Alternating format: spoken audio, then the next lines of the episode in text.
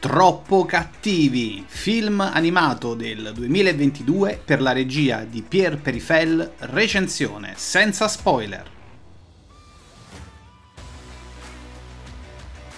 C'è un gruppo di scaltri ed inafferrabili criminali in città.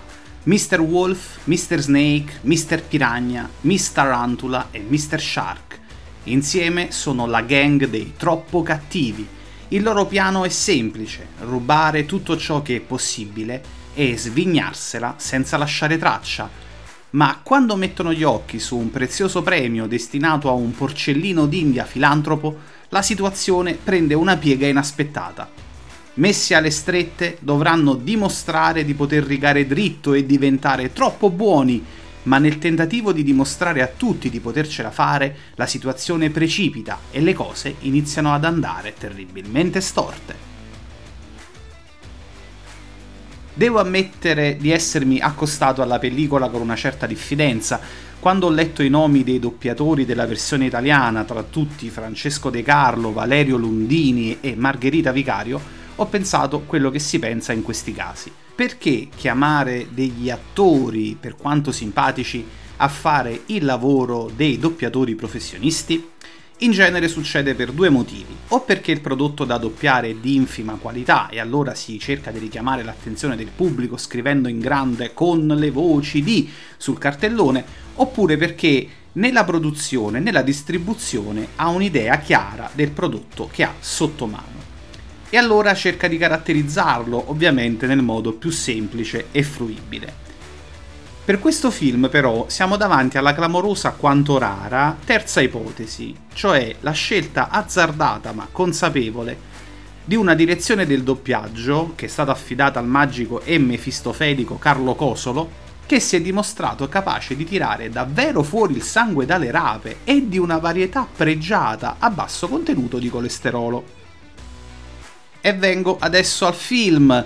Debutto da regista per il francese Pierre Perifel, che ha un background in ambito di animazione grosso così, e aggiunge al catalogo DreamWorks un'ottima commedia d'azione adatto ad un pubblico di grandi e piccini. Il soggetto gira intorno al più classico dei Bad Bunch e riesce, anche grazie alla ispirata sceneggiatura di Ethan Cohen, quello di Idiocracy e Madagascar 2, a rimescolare efficacemente le carte in tavola e mettere in scena una storia avvincente e ben strutturata. Anche se il risvolto morale è semplice e riproposto in molteplici salse, mai fidarsi delle apparenze, questa volta è l'ambientazione a fare la differenza. Il gruppo di protagonisti capitanati dal carismatico Mr. Wolf è in pieno stile pulp, ma pulp nel senso che sarebbe pane per Quentin Tarantino, la scena di apertura del dialogo nella caffetteria fra Mr. Wolf e Mr. Snake, prima della rapina, è probabilmente la cosa più tarantiniana che vedrete mai in un film d'animazione. E poi c'è l'atmosfera da Spy Story alla Mission Impossible, qualche spruzzata di James Bond, un paio di chicchi di Simon Templar per chi se lo ricorda e qualche rievocazione occasionale di The Blues Brothers.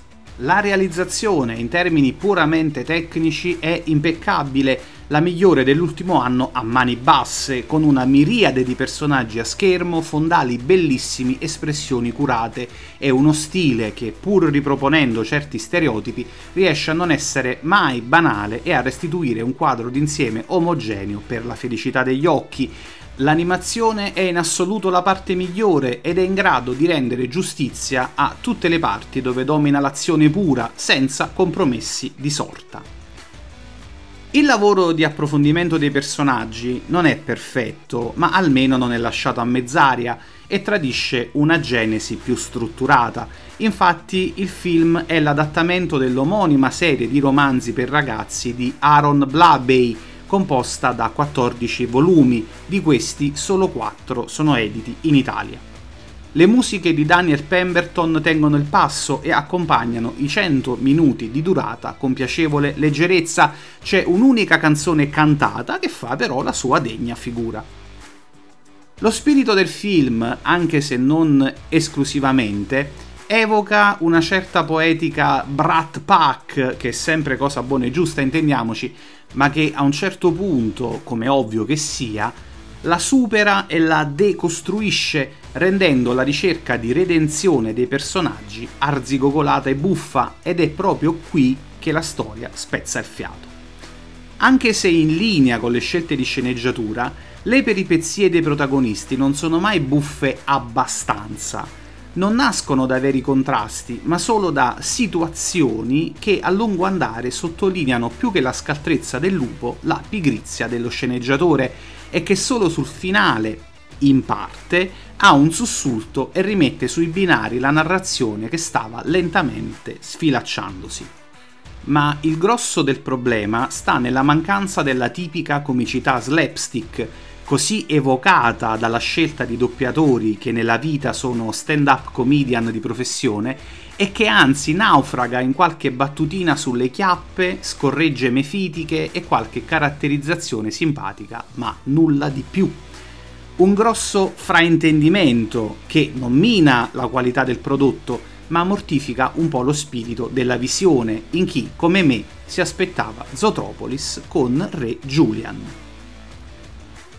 Veloce, scoppiettante, tecnicamente eccellente, ma non scompisciante. Tre ciacchini e mezzo per la migliore animazione del 2022 fino ad ora, che lascia però a casa più risate di quelle che porta in sala.